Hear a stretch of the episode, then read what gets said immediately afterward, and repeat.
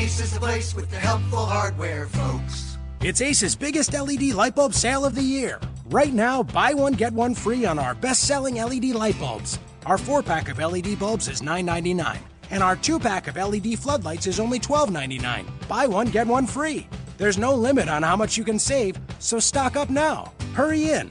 Buy one, get one free on long lasting 10 year LED bulbs now through Monday, only at your neighborhood Ace. See participating stores for details. You are Locked On Warriors, your daily Golden State Warriors podcast. I am Danny Leroux, your host, and so happy to bring you your team every day. And this was an absolutely wild one. Uh, it was not exactly what I expected, though the hope was always there for a really fun game, and it turned out to be one of the best regular season games of the season so far, might even end up there. And the Warriors came out on the short end in double overtime.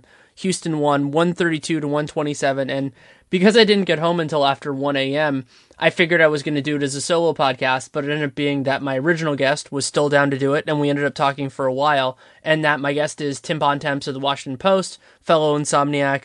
Was he covered the game in person? I was actually uh, did the Twitter NBA show, so I was watching from San Francisco. But uh, we we had a lot to talk about from the Draymond kick, Curry fouling out, to the play before that, which got lost in the shuffle, and we both wanted to start there to start with regulation and what happened during the game itself. And so we got on a lot of topics, and this episode is brought to you by SeatGeek. You can use the free SeatGeek app, you download it, use the promo code LO Warriors for a $20 rebate on your first order. Again, LO Warriors on SeatGeek. And the conversation runs, I think it's about 45 minutes. I hope you enjoy it. Thanks so much for talking to me at 1.15 in the morning. Uh, well, I never sleep anyway, so might as well be up. And I'm on my way home from Oracle after uh, the game of the year that I don't think anyone's going to talk about because of uh, extracurriculars, which tends to be usually what happens. So here yeah. we are again, talking about silliness. Let's focus more on, on the original part of this game. You know, what's regulation, and there there are a lot of different parts of this, but for me, the Rockets overall just played a very good game. Yep, hundred percent. My takeaway from today, I mean, in a macro view, is I think the Rockets are the fourth best team in the West. Now, you know, I know people like Utah. I know there's people who probably would cater for teams like Oklahoma City or Portland or you know whatever. But I look at this Houston team, and I just think it's a really perfect fit for what Mike D'Antoni wants to do. I mean, I wasn't I wasn't overly thrilled with the contracts they handed out this summer. I thought, you know, Ryan Anderson getting 20 years, a lot of money um, for four years. I thought Eric Gordon obviously is a talented player, but as an injury-prone guy, getting you know four for 52 was a lot. But you know, let's let's just look at what they did. Right, they went out and got guys that fit exactly into the way that Mike D'Antoni wants to play. And you look at this Rockets team; they've got a ton of shooting. Um, James Harden running the point is by far you know the best ball handler D'Antoni's had um, in in his system ever you know since leaving Phoenix.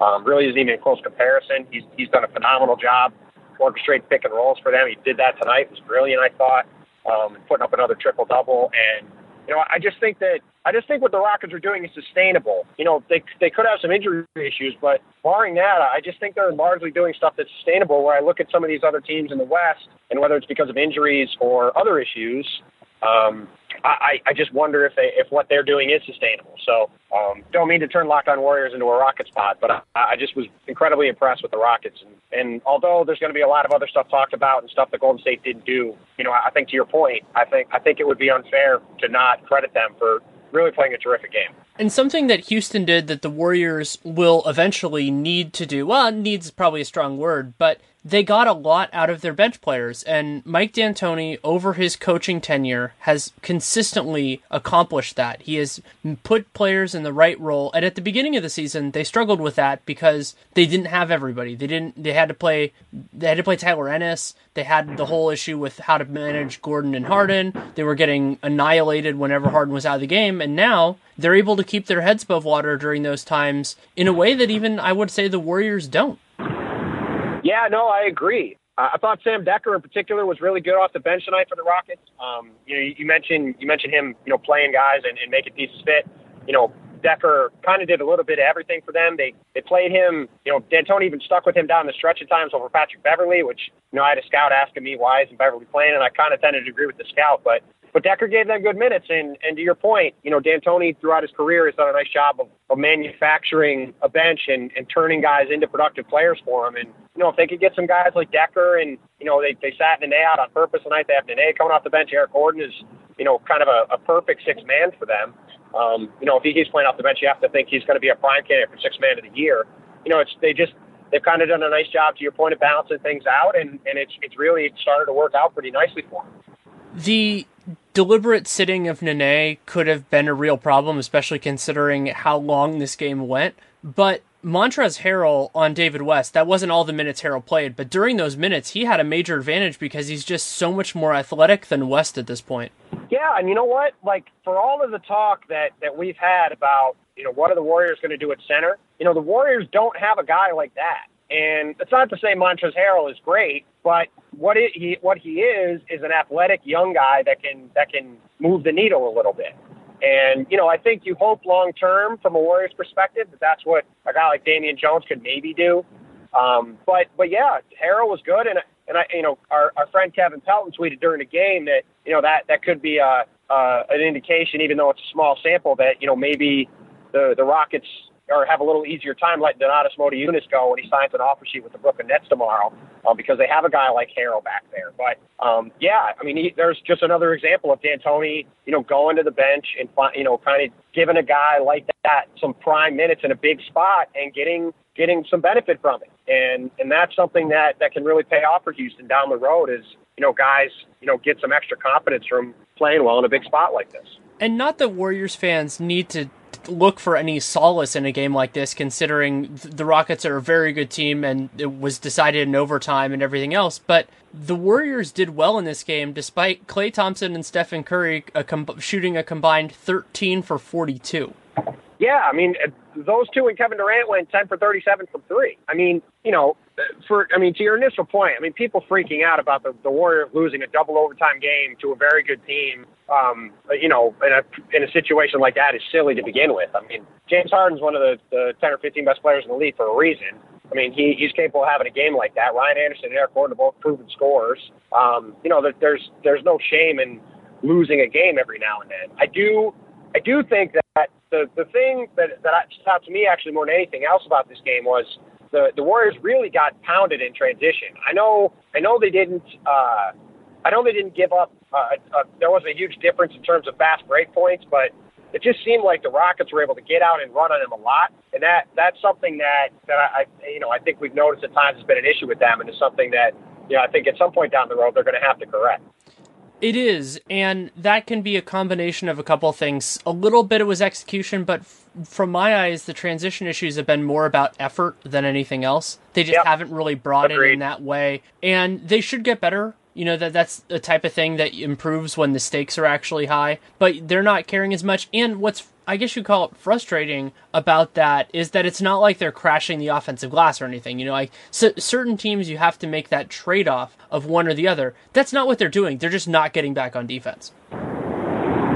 Yeah, and this this kind of goes back to the thing that I've harped on a lot, which is these guys are not playing this regular season the same as they have the last couple of years, and that that's not that's really not a criticism. It's more just a statement of fact. I mean, when you've gone through the number of games these guys have gone through over the last you know couple years, and the amount of miles they put on themselves, it's it's understandable that after you know, especially the heartbreak that went at the end of last season, it's understandable that they're not going to have the same amount of energy and effort on it on a night to night basis. But but but you're right. I, I think I think the biggest symptom to the to the transition defense problems has been has been effort, and you know that is something that you would you would like to think is just easily correctable with an increase in effort, but it's also not the best habit to be forming, um, even if you are 16 and three and, and playing quite well. Certainly, and uh, you know, you get that it was more of an ire when the game was early because later on Kerr just went to small lineups more. But it was like, oh, why are you, why is McAdoo playing? Why is Ian Clark not Ian Clark really, but David West and all that kind of stuff? And the answer is because it's the regular season. You know, I'm not worried about what they're like if the Warriors are going to go small more often. I mean, we've talked about the idea of you know the the late games of the finals meaning something, but whatever you think about the playoffs, the Warriors should not be going small that often in the regular season because basically everybody involved has admitted that it's a lot more physically demanding for them.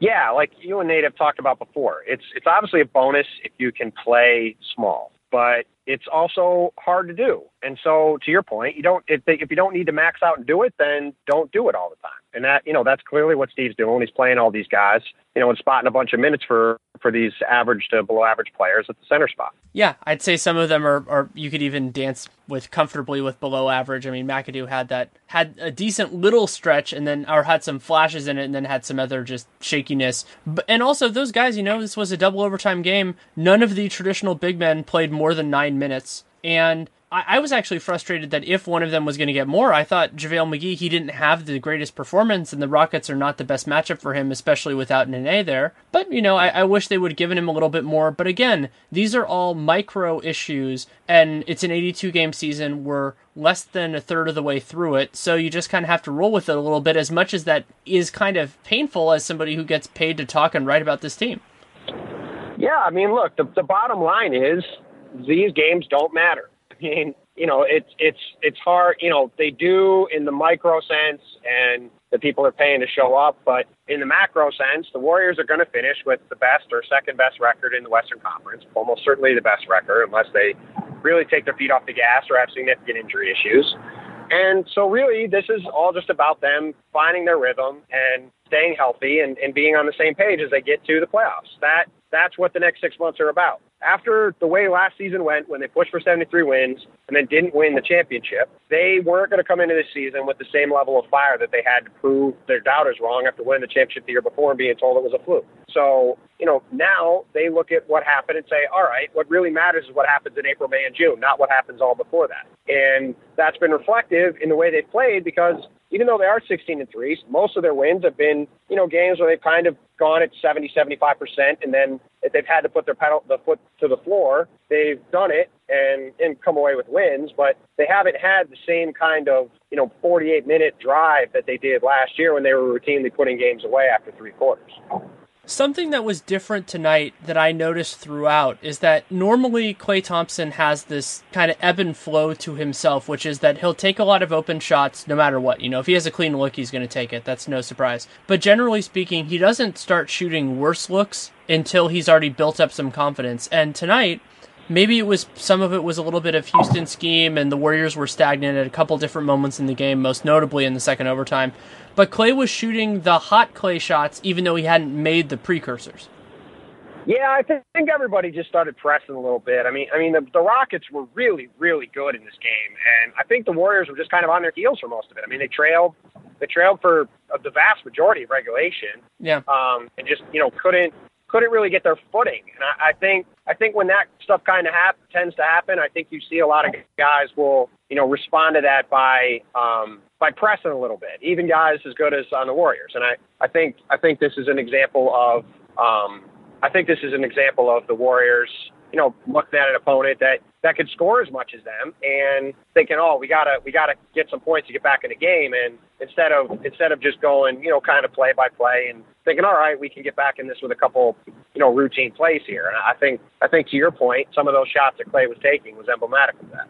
They were, and it was it was weird in the sense that it was a, it was an exciting game, it was a good game, but I don't know that there was any warrior that I would overall say played really well. Like Draymond had some real nice moments. Durant had some great moments, especially. The I would blocks. say. I would say. I would say Durant did. I mean, I think Kevin Durant was fantastic. I mean, he missed oh yeah, you're, you're, right. I'm thinking. I was thinking more of the overtimes, but in regulation he was. Yeah, great. I mean, he he struggled a little bit in overtime, and you know, you could argue that it was it was that he got tired. I think that's probably some of it. You know, Draymond Green after the game, his theory was that the Warriors got stagnant as a whole, and so that led to Steph and, and Kevin taking a lot of shots they normally wouldn't have um, because everybody else was kind of standing around and watching. Re- regardless of which theory you believe is correct, um, I thought you know Durant was just I thought fantastic in the game, and um, you know once again, I mean I don't think there's been one game this year he hasn't played well in. I mean, it's really been, you know, he's always been one of the league's most consistent players, but it, it has been pretty remarkable to see just how efficient and how good he has been over the course of the season. And when things broke down, I think it was in the first overtime, he did do a better job of getting to the line. And that's always been a strength in Durant's career. And it, you know, it's kind of waxed and waned this season, just as it does for basically every single good warrior, you know, whether they get to the line very often. But he, when, when it was necessary, a couple of times he got some nice fouls, and I think it was at the end of the first overtime where he, you know, he just drove the lane and got two.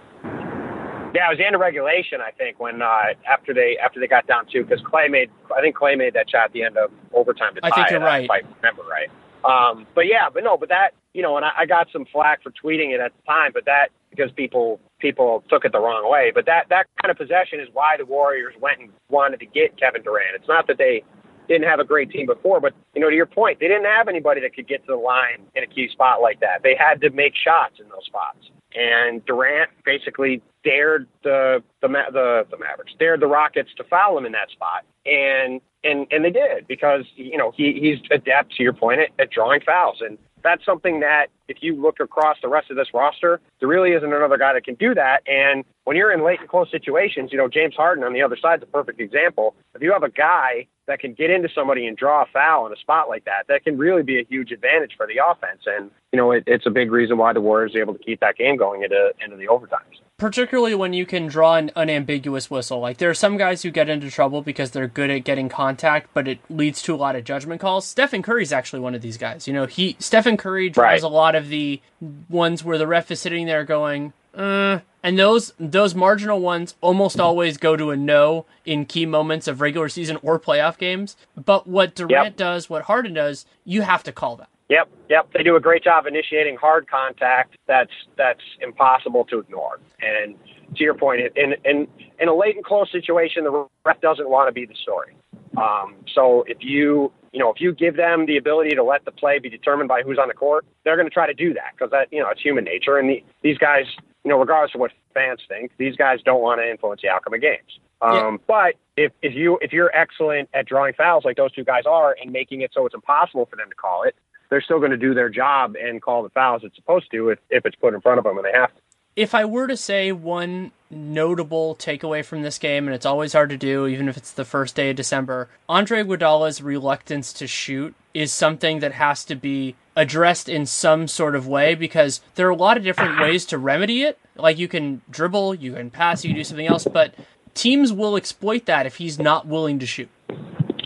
Yeah, it's funny because he, he came out and took a couple shots early and he made a couple shots in the game and it wasn't like he shot terribly, but but you're right. I mean, it is and he and he has played well two games in a row now, I think overall, which is a nice sign for the Warriors because he he was somebody that I was a little concerned about from a macro standpoint because it was hard to tell if he was um if he was banged up or if he just was, you know, not it was kind of a, another of these guys that was taking it easy in the regular season because he even though his plus minus numbers were still excellent, he wasn't having the same kind of individual impact he'd had in the past. But you know, I think if you if you look at this game and and you and, and there were several instances I know. I think Nate at one point, Nate Duncan, I think at one point tweeted that uh, you know the record is scratched so much that it's broken at this point. Um, you know, when when Iguodala just refused to shoot a couple times. I mean, and that is something that is going to be a problem for them because you know it's it's become pretty clear as the season's gone on that that Steph and Klay and, and Durant are going to get their shots and they're going to get their shots every game, pretty much the same numbers they always have. And the reason why is because basically everybody else on the team then doesn't shoot the ball, and you know that's fine, especially in the regular season. But if you get into the playoffs and teams basically say, all right, we're going to make sure that those three guys don't beat us. Now it's up to Draymond Green and Andre Iguodala to beat us. Well, then those guys have to be willing and able to step up and make shots. And if they can't, the Warriors aren't going to be in a much different situation than they were last year when it was Harrison Barnes in that spot taking those shots. You know, if if, Andre Iguodala becomes the same kind of, you know, gets put in that same kind of spot and isn't willing to step up and make and take and make them, then you know, even if they have Kevin Durant on the team, they might run into the same issues they did in the finals. Nate and I were watching the game together at Twitter because we were doing the Twitter show, and I turned to him at one point after Steph fouled out and said, The Warriors only have two guys on the floor right now that they would trust to shoot a three. And all that was different than the death lineup, the normal death lineup, the, one of the best lineups in the league, was Livingston for Curry. Yeah, no, I mean it, that is kind of like it is something I've been saying kind of since the regular season started, and I've kind of looked at this team. But you know, last year they had guys that they could bring off the bench that could be impact guys that could really change the game, and they don't have that anymore. And I mean, look, do you trade a couple impact bench guys and Andrew Bogut and Harrison Barnes for Kevin Durant? Of course you do. You do it every time. But it has made the team very different. And they are in a situation where they, they really do only have three guys that can score. And, you know, I mean, Draymond Green can score and, and is, is capable of doing it, but, you know, that's not normally what his strength is going to be. And it's not And what he so- wants to do. And it's not what he wants to do. Right. He, you know, I think I think there was some worry that Draymond was not going to handle that very well, but I, I think you know throughout the season he's been fantastic at fitting into his role and doing exactly what I think Steve Kerr has always wanted him to do, which is you know get a few shots a game, mostly on putbacks, on rebounds, and in the occasional open three, and then go out there and play maniacal defense and make passes and do everything else. But you go up and down the rest of the roster, all the bigs are not scorers. There is no there's no Mo Speights on the team this year, or a guy like him. Um, you know, like Ian Clark can make some open shots, but he he can't really do. Even though Leandro Barbosa was limited at times, Barbosa was a much more of a pure scorer that could have a 10 or 12 or 15 point quarter, where Ian Clark can make some threes, but he's not the same kind of threat. Well, and so Barbosa you kind of just go up and down the roster. Yeah, Barbosa could create shots. He could he could he could you know run some pick and rolls, do some stuff. Ian can't really do that. Pat McCaw doesn't really do that. Andre Iguodala doesn't do that. Livingston doesn't do that. So I, I do think that is something that as the year goes on and as we get closer to the playoffs, that is something to think about with this team because, like to your point, if somebody gets injured or if somebody fouls out, um, and you're in a situation like they're in tonight, all of a sudden you start to run out of options pretty quick to give the ball to. And if it's just, hey, let's just double team, you know, in this situation, let's just double team Steph and, or uh, not Steph, Klay and, and Kevin and, and make somebody else hit a shot, the Warriors might not have anybody else that can hit a shot. And in those circumstances, they're going to have to rely on their defense because they can get points in transition, but they have to actually get stops Yeah. in order to do that. Yep, hundred percent. And it, you know, and again, like I'm not that I'm not saying any of that uh, to be clear as a sky is falling situation. The team is 16 and three. They're still an excellent team. This was a great game. They just happened to lose a coin flip game. That's fine. But you know, I the the the bench thing is something that I've really been thinking about a lot since the season started. And you know, it make me wonder if they get to some point, you know, whether it's in the postseason or, or in, in a big spot, and they just don't have that one extra guy who can come in and change a game if they need somebody to. Yeah, it's definitely something to consider. It was very different for me to have a Warriors home game at Oracle that I did not attend because Nate Duncan and I were doing the Twitter NBA show, and it made me realize how much I enjoy live sports. It's something that I get to do, get for free, or actually get paid to do very often. And I recommend the experience, especially in the NBA. It's a fantastic thing. And one great way that you can do that is through SeatGeek. So SeatGeek is a, a wonderful ticket buying and selling if you're interested in that service. And part of what I like so much about is that they are an aggregator. So there are a lot of different ticket sites out there. They put it all in one place with SeatGeek. And also, they have a deal score. And so I thought originally, you know, I, I've actually used to buy and sell tickets to make a living. And I know these arenas really well, especially in the Bay Area. But what I found as I started using SeatGeek for my own stuff, whether it was concerts, going to Giants games, or whatever, I found myself looking at their deal scores and realizing they were perfectly in line with my own, in my own kind of intelligent read on the situation. And so I just started going, okay, look at that. Because what Deal Score does is it combines the seat quality and the price, and it says, hey, this is a good deal, this is a bad deal. And so it's a great way to kind of figure out where things are. And at a place like Oracle or wherever else, there are a lot of great places to go to shows, to go to games in the Bay Area and around the country. And one of the other great things about SeatGeek is that the relationship with us. So if you use the passcode LO Warriors, so you download the free app, and there's an inner promo code thing under settings, you get twenty dollars off your first order. So you get to try out the app, see see if you like it as much as I do, and you get twenty dollars. They'll just send it. They'll send it right back to you. And again, the promo code is LO Warriors. And there aren't many better examples of why it's fun to see a game live. Yes, they did lose, but to see a game live than this one. And so I definitely think you should check out SeatGeek.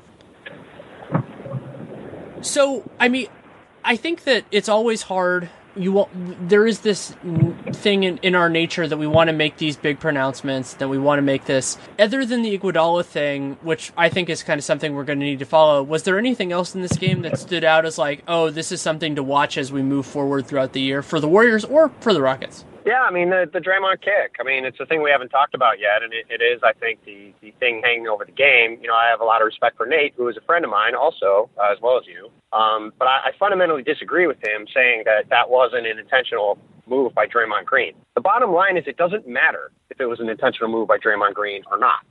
But like he is going to get a flagrant foul every single time he kicks his leg out and connects with a player. It doesn't matter if it's something that he means to do or it's a natural kicking motion or an unnatural motion. I mean, none of that matters. And so the Warriors can argue till they're blue in the face that Draymond didn't do it on purpose, and Draymond can do the same thing. It doesn't matter. He's going to get a flagrant foul called every single time. And if he doesn't change that behavior and stop doing it, there's the chance that the same thing that happened last year is going to happen again. Now, I'm sure Warrior fans listening to this podcast are going to get very angry now and probably start throwing things and say it's unfair that this happened and you know Draymond clearly wasn't trying to do that on purpose and how you know how could you possibly look at that situation and think that he was you know was trying to kick him and and whatever the excuse may be I'm not I'm not judging whether he did it on purpose or not. I'm I, I know that you know it's something he's always done. I'm I'm not trying to to say that he's a dirty player or anything like that. But from a from a strictly Warriors standpoint, he is one of their four best players. They need him on the court to win any kind of important game. And he needs to stop doing this if he doesn't want to risk having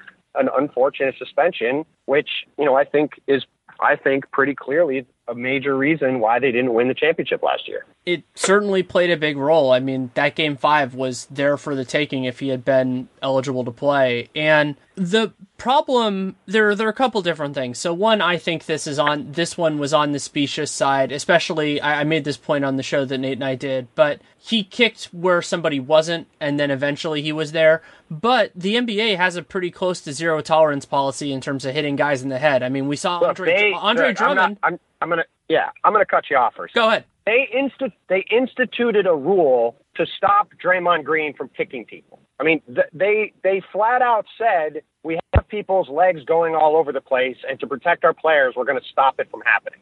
They flat out said that in the preseason. So again, it doesn't matter. Like that's why I said before. Like I'm not I'm not even disagreeing with you and Nate. I'm not trying to argue that it isn't a it seemed like it's a bit of a borderline call, or it was hard to tell if he was, you know, if Harden's head moved in there, whatever. Like all that stuff is fair, and I'm not, I'm really not questioning whether that's true or not. But it doesn't, in the grand scheme of things, it does not matter. If the NBA, like people want to, people always want to say that the NBA is willing to to call a foul in one spot, and not call a foul in another spot, right? If you're going to call a flagrant foul on that play in double overtime of a national television game where you have one of the league star, two of the league star players involved in the play, and you're going to call it then, you're going to call it any time. And that's why I say, from Draymond's perspective, it doesn't matter whether it was specious, whether his intent was there or anything. He has to stop. He has to do whatever. I again, I know this is like the way he's always played, and he throws his leg out to balance himself or whatever. But the bottom line was his head, his foot was like six feet off the ground, and I mean, it it's just it's just something he has to try to stop or else this kind of situation is just going to keep coming up again and again. And look, we saw last year, right? Every one of these little plays will add up. And it's not like the NBA changed its flagrant foul policy in the playoffs this summer. I mean, it's it's all the same rules. It's all the same stuff that led to the situation where Draymond wound up sitting out an NBA Finals game last year. And it's so, pragmatism. You know, I mean, that that's really the point. Whether it's fair or it's not is immaterial. It it really doesn't right, matter. Exactly. And and so you exactly. just have to you have to deal exactly with the rules. Point. You have to deal with the rules as they are. And if that involves you toning it down, whether you think it's fair, you think it's not, no matter what. I mean, this isn't the NCAA banning slam dunks because of Lew Alcindor. Like it's not that. It's something that they're they're going after more for player safety. And yeah, it probably does affect him more than most. And there there is an onus on the league to referee it fairly. But even on a broader point, the league has been very cognizant. This is where I was going before with guys getting hit in the head. Right. You know, like Andre right. Drummond got tossed from a game because he elbowed Roy Hibbert in the head, and it's not completely yep. clear whether that was intentional either. I mean, it was stupid. He shouldn't have been swinging his elbow, right. and Roy Hibbert's seven two, so it's not that much of an accident. But again, Andre Drummond got kicked out of a game in the second quarter. Huge thing. You know, they ended up winning the game, but that's the sort of thing that happens, and so. I don't I personally don't care if you think it's fair, you think it's it's unfair for the near term because there is nothing that can be done to change it. So all you have to do is play the game as it is done and if you want to do it a little bit and you know play the risk game and all that, that's something. But understand that you're playing with fire and that there is a that that it can hurt your team at the worst possible time. And with Draymond in particular, it's not like he ever gets those calls. You know, like it, there are some guys who like Russell Westbrook is kind of notorious, and I've I've followed Russ's entire career since he was a freshman at UCLA. He kicks his legs out a lot too, but he does it in kind of a different way than Draymond does. He doesn't do it after contact; he does it to initiate contact. And while you can say that's maybe and arguably Russell Westbrook and Russell and Russell Westbrook got called in a big spot late in the game. I think it was in the Indiana game. They lost at home because he kicked in the groin yeah. on a jump shot. And and and the fans in Oklahoma City did the same thing. Oh, how can you call this a foul? There's no way he meant to do that. It doesn't. Very clear of guys kicking their legs out and potentially injuring people. And so they said we're going to stop people from doing it. And so for Russ and for Draymond, if you're going to keep doing that, you're going to get fouls called on you. And that's why, like after the game tonight, uh, you know, there are people within the Warriors organization who are upset, who said he didn't do it on purpose. Draymond clearly didn't think he did it on purpose. Draymond also thought he got hit in the head on um, the foul by Montrezl Harrell with 20 seconds to go in overtime and double overtime. I still haven't got a chance to see to replay of that play yet. I'm hoping to see it at some point tonight to get a better look at it, see if he's right or not. Um, but but but none of that matters when the bottom line is the NBA is going to call this every single time, especially when it involves Draymond Green, and then especially when he kicks somebody. It doesn't matter. Like it, that's why to me the the argument the arguments about whether it's meant or intentional or not or any of that stuff it, it just doesn't matter because you said it best before. It's a pragmatic situation, right? You have to look at it from okay, if I do this, the NBA is going to punish me every single time. So I need to try to put myself in the best situation possible to avoid punishment because last year I saw how costly that could be to my team. And since we're already on the on if getting Warriors fans mad at mad at me for unpopular opinions, Stephen Curry's sixth foul, in my opinion, was a bad call. However, you don't commit stupid fouls earlier in the game and then put your basically put your playing life for that game in the hands of the referees. Right. That is the sort of right. thing that happens. And I get so frustrated when it's, particularly when it's the sixth foul, because the nature of basketball, there were numerous other times that Curry put himself in position to get called well, look, for a foul. I was going to say, not to interrupt you again, but on the very prior, on the exact, on the, the very prior possession, if Trevor Ariza isn't completely exhausted, he catches the ball in the corner, gets Curry in the air, and then just doesn't jump. like if he had just jumped when Curry was in the air, jumped into him, Curry would have had a shooting foul. I think on a three and fouled out anyway. Yeah, so, and he know, had a like, he had a reach there's he had a reach earlier in in the first overtime when he could have fouled out that he should have got that he could yes. have gotten called for. Yes, yes. So it's not like it, it's not like uh, it's it's not like there weren't like you said. It's not like there weren't other plays that he could have got that foul on. And and look, am I thrilled with that call? No, do I'm, I'm with Nate, and I think you're in the same opinion. Like I wish they just get rid of those charges. I wish they get rid of pretty much all block charges. Like the the rules is kind of a mess, and it'd be better if they got rid of it or, or you know drastically modified it. But you know, at the end of the day, the rules are the rules. And he had some stupid reach fouls in the first quarter. Uh, you know, again, like the, the literally the play before, he, you know, if Ariza isn't exhausted, he probably gets called for a shooting foul and gets, and gets He pushed Ryan Anderson there, so. in the back on an offensive rebound. Like yes, that's that, right. I mean, it yeah, doesn't like, it doesn't matter how shifty or whatever Right. you're trying to be. That's always going to get called if a ref has an angle on it. Like that's one of the uh, pushing Right. the guy's back when he's in the air is one of the Yeah. easiest calls to make ever, it's the, one of the easiest calls to make. other than a guy right. Getting kicked in call the face. that's right. And they're going to call it every time because it's another safety thing. They don't want people shoving people in the air. And that's just right. I mean, yeah, all that stuff, all that stuff always annoys me. All of the, you know, woe is me. The refs are out to get us. The refs are terrible. Look, if you're, if you're, if you're playing in a 48 minute game, in this case, a 58 minute game, if you, if you're gonna, if you put yourself in enough dumb spots, you're going to call with enough ticky tack fouls that's going to wind up costing you. And I think Steph would be the first to admit that the way he played in this game, he had a couple of dumb fouls, and in the end, that really wound up costing him. And it's not exactly the first time that the Warriors have had to deal with dumb fouls from their guards. I mean, I, I have ripped on Klay for it for basically my entire tenure covering the Warriors, but now Steph has Yeah. kind of taken that mantle. He had he, he fouled out. It was a game six of the finals. Like he's had some Yeah. he's had some moments, and I the point that I always he, used to got make a on penchant. He's got a penchant for these. He's got a penchant for these stupid reach fouls early in games. And it's become kind it- of a trend with it him. comes back. I mean, so basically, the way that if I were ever to, if a coach ever asked for my opinion, and they don't, and that's okay, I would say you should have your star players and basically not do anything that could get called for a foul in the first quarter of games. Sacrifice four, five, six points if you have to. But if you could get, let's say for the Warriors, if you could get Durant, Draymond, and Steph clean sheets for the first quarter of 90% of their games, I would t- sacrifice a couple of points every single game to do it because the biggest way the Warriors are going to lose is those guys fouling out. Yeah, no, I, I agree. I agree. I mean, you know, look, sometimes you're going to pick up a foul or two here and there, but Sure, you know, I think even more, even more than, even more than saying than saying it that way, it's that don't do anything stupid.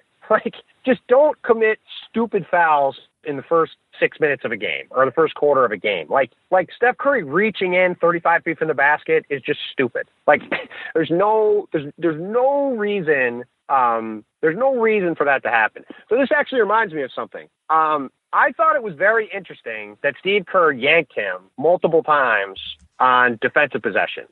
Yes. And fans claimed that it was a five foul thing, which at first I thought about. And then the more I thought about it, they were the final possession of both regulation and overtime. You're not worried about fouls at that point. So that's not a that's not a that's not a foul situation. That's a we want a better defender on the floor situation. And I, I found that to be very interesting to me. Kerr should be willing to do it more often to send a message, especially this year when Curry has not been good defensively. You know, I, I, I Right. it's a very Kerr is far more emotionally intelligent than I am. I am open. I am open to admitting that. But if you feel that you can do that to send a message and to give your team a better chance of winning, particularly with the Rockets because they play some really big backcourts, you you have to try to do it. And Curry is the only one of the Warriors' best players who is an inconsistent or at times bad defender. He's not bad all the time. I mean, he's has he has some good moments, but No, the- but but he ha- and he hasn't been as good this year as he has been in the past. no, and that's also something that over time would be a great role for either Ian Clark or Patrick McCaw to have instead of Livingston because Livingston is, is good, he's smart, but I like somebody a little bit faster, and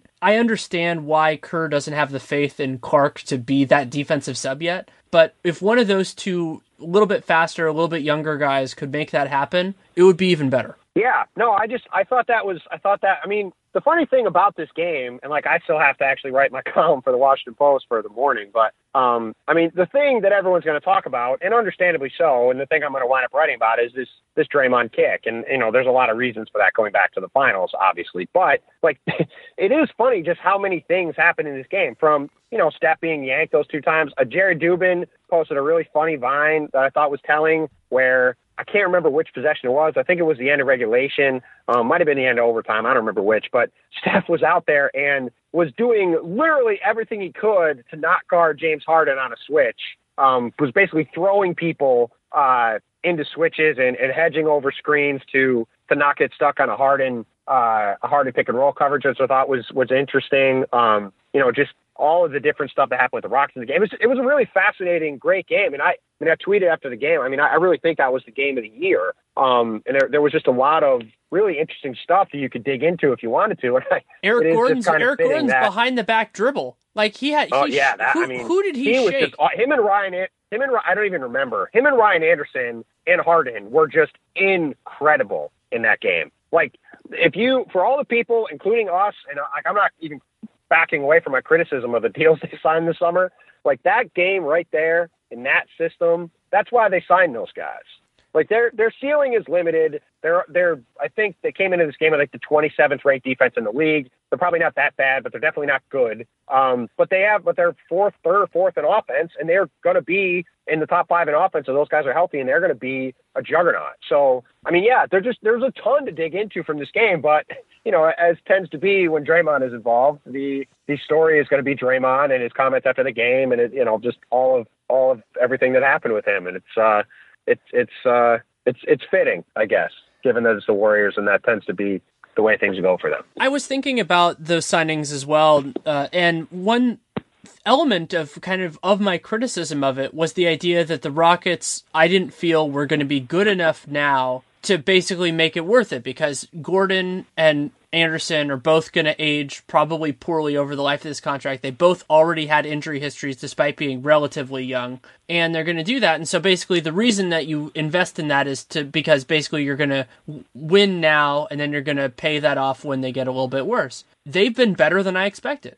You know, they've been a better team, and while I, you know, like by pure like cold-hearted ra- rationalism would say, "Oh, well, you don't do that for a team that's not a championship contender," and I do not believe the Rockets are that. A lot of owners are willing to roll those dice, and it's not like they were going to maintain flexibility forever, especially after they pay James Harden. So, yeah, it's not great. Yes, I wish they could have given either of those guys 3 years instead of 4, but you know, I, I, it's it's defensible even if I disagree with it, and I think that's an important distinction to make.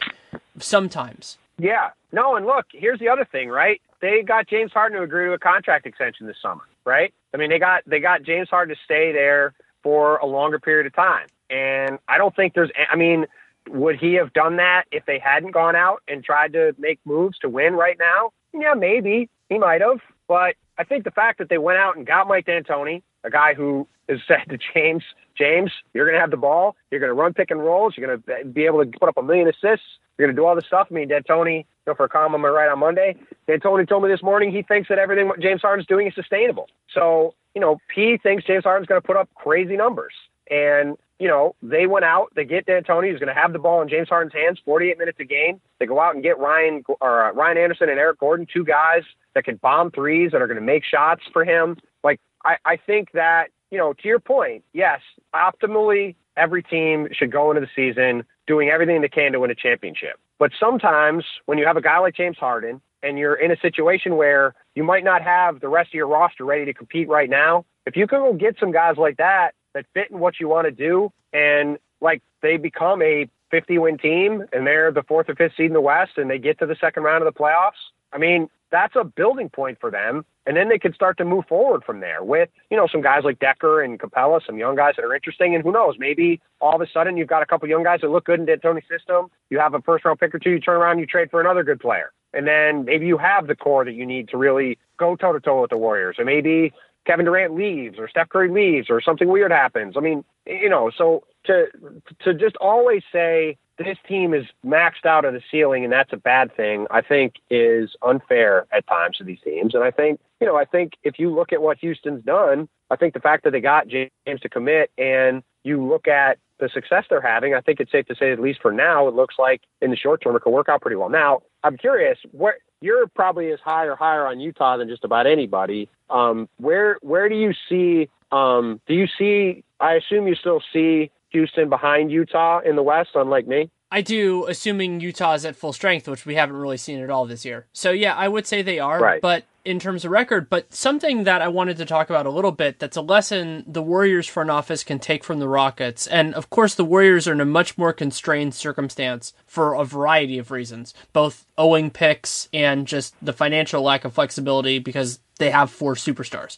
The thing that the Rockets have that I really appreciated tonight is players who complement their star, but also do different things well. And so the Warriors have this, you know, they have a lot of good players, but they don't really have those kind of archetypes. You know, like they have Andre Iguodala is a great player, but they don't have like that just maybe he's just a sparky gunner type guy. They don't have a Montrezl Harrell. Like they they they they have a lot of just like kind of good basketball players, and they don't they didn't go in that direction. And maybe that's you know obviously you want to you want to build as strong as you can in the future. You know you want to get the Shane Battier for the middle level exception. You want to get the Ray Allen. You want to do what Miami did, and that might be possible, might not. But getting guys who are very good at something specific and also play really hard that can be enough, especially considering, you know, the Warriors have had some good signs from the guys that they drafted. So maybe you aim a little bit higher with the other guys and just see if some some of them work. Yeah, no, and that goes back to what I was saying before. I mean, I agree completely. I mean, it's something I've really, I've really been focused on since the day the season started, and just kind of watching this team, and just even through the preseason, just seeing that while I like their players on their bench, I, I mean, Andre Iguodala and Shaun Livingston are elite bench players, and Pat McCaw looked like a decent rookie, and um, you know, like David West is fine. Like they, their their bench is full of a bunch of guys who are fine and are productive and helpful, but they don't have guys that pop. And last year they had Festus Ezeli that could pop on defense, and they had uh, Mo Speights and Leandro Barbosa who could pop on offense on any given night. And I think it's different when they basically have a team where they have three guys who can score and then a bunch of guys who support the three guys who can score. I mean, on the vast majority of nights, that's probably going to work because those three guys are three of the probably eight best scorers, ten best scorers in the world, and so it's going to be fine. But you know, if there is a night where one of them's hurt or one or two of them are off or whatever, it would help if you had another guy who could step in and and you know pop and change the game. And you know, to your point, they just they don't really have any guys like that. And you know, I'll be very curious to see if either through buyouts or maybe they can swing a, a minor trade or something. They can't try to go find a guy or two like that to to make a little bit of a difference as the year goes on. Yeah, I'm going to do some work probably over the weekend in terms of the very preliminary kind of buyout stuff. And the question this year, which is going to be bigger this year than most years is is anybody going to follow Joe Johnson's lead? You know, somebody who leaves uh, leaves money on the table because the the players who would make a difference for the Warriors are going to be guys who are good enough to leave money on the table. Do that specifically for the opportunity to maybe actually play for this team. And that's what Joe Johnson did with the Heat. He parlayed that into a nice contract with the Jazz and a nice role. You know, I think that worked out as about as well for him as it could for anybody. And so, just like we've talked before about how LeBron resting himself in the regular season and then having that crazy playoff run influenced the Warriors and influenced a lot of these other star players on great, great, great teams. Maybe Joe Johnson has that legacy and the Warriors end up being the beneficiary that's certainly going to be something to watch because I, I think I think if you ask, you know, I, I think the Warrior, the Warrior, I mean, the Warriors are smarter than us, so they they know that that that's something they'd like to have, and it will be fascinating to see if you know they're able to they're able to do something about that. And again, to be clear, the Warriors are in great shape. Yes, they're the not favorites. Like that, it's not like yes, they're the favorites. It's it's not like that is a a weakness that will doom them to failure or will prevent them from beating the Clippers or the Cavs or, or any of these scenarios. But it is an interesting development, and I think it's just it's just a sign that for as as secure as I felt before the season about this team, I'm still extremely confident that they will wind up being the best team. But it is a little bit of a hole, and it, it will be curious to see how they either try to develop guys into filling that hole or they go out and try to acquire somebody or somebody's to try to to try to give them that little bit of what they need as the year goes on. How is it that they're still giving us so much material? I mean, it, it's it's ridiculous that we get to have this. Well, it's funny. I was I was well. I was talking. It, it, I only cut. I only cut you off because before the game, I uh, was talking to the uh, the inimitable inimitable Ray Ratto at the arena, and we were talking about how this team had just kind of been kind of boring, and uh, you know, they were 16 and 2, but they'd kind of been rolling along and there wasn't a lot of drama or this wasn't a lot of excitement around the team. And then, you know, four hours, you know, whatever, six, seven, eight hours later, however much later it is now, uh, you know, they've had this insane game. They're probably the best game of the regular season so far. And, you know, you got Draymond Green kicking people again and Steph Curry fouling out and just all kinds of craziness happening. And, uh, you know, as usual, we, uh, we jinxed ourselves by making our uh, lives a lot more difficult than they needed to be. Well, I'm not going to ask you if you have anything more to add because I know that you do, but that's because that's what this game is. so instead, I will thank you for that's your right. time and encourage you to get some sleep. Sounds great, man. Thanks, uh, thanks for having me. It's always fun doing this after after games. So look forward to doing it again soon. Thanks again to Tim Bontemps of the Washington Post for taking the time to come on. You can read him at the Washington Post, and you can and should also follow him on Twitter at Tim Bontemps. That's T I M B O N T E M P S.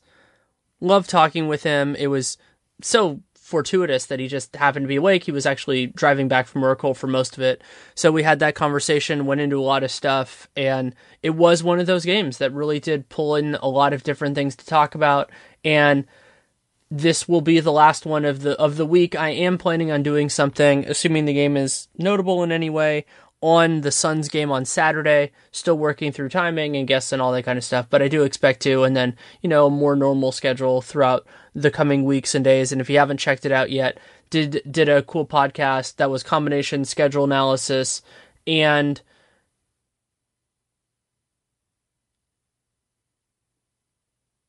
the four factors, Dean Oliver's four factors earlier in the week. You can check that out if you want some, some kind of something else in all this. And you can also check out the NFL podcast, Locked On Warrior or Locked On Raiders, Locked On Niners, if you want to take a look at those, because the you know big NFL week coming up. Maybe not so much for the Niners, but either way. And if you're a transplant, there are locked on teams there, and also a lot of great content all around the network. Tons of stuff going on right now with the league. Very interesting, so you can check that out as well. If you want to support this show, you can do so in a lot of different ways. You can leave a rating, leave a review in whatever podcast player you like. You can tell your friends or your your re- human friend, your real life friends, social media people, whatever you want to do. You can also le- you can also subscribe, download every episode. Those are big things. And the other thing you can do is patronize our sponsors. In this case, it is SeatGeek. Download the free app. Use the promo code LO Warriors and you get twenty dollars off your first purchase. I personally do use it all the time. I really do enjoy it when I have when I'm going to concerts or, or anything else. It's a great resource to have for everything like that. So if you have any feedback, good, bad, and different, Danny Leroux, NBA at gmail.com, at Danny Leroux on Twitter.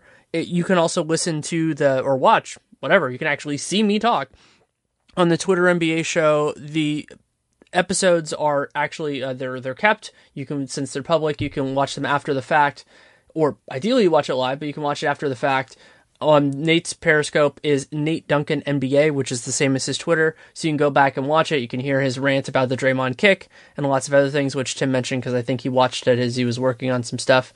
And we did a lot with that. And also, if you watch it live, you can ask questions. We're getting better at answering with Periscope, but we also use Twitter and everything like that. So you can check that out as well. Lots of great work going on there. So thank you so much for listening. Take care and make it a great day.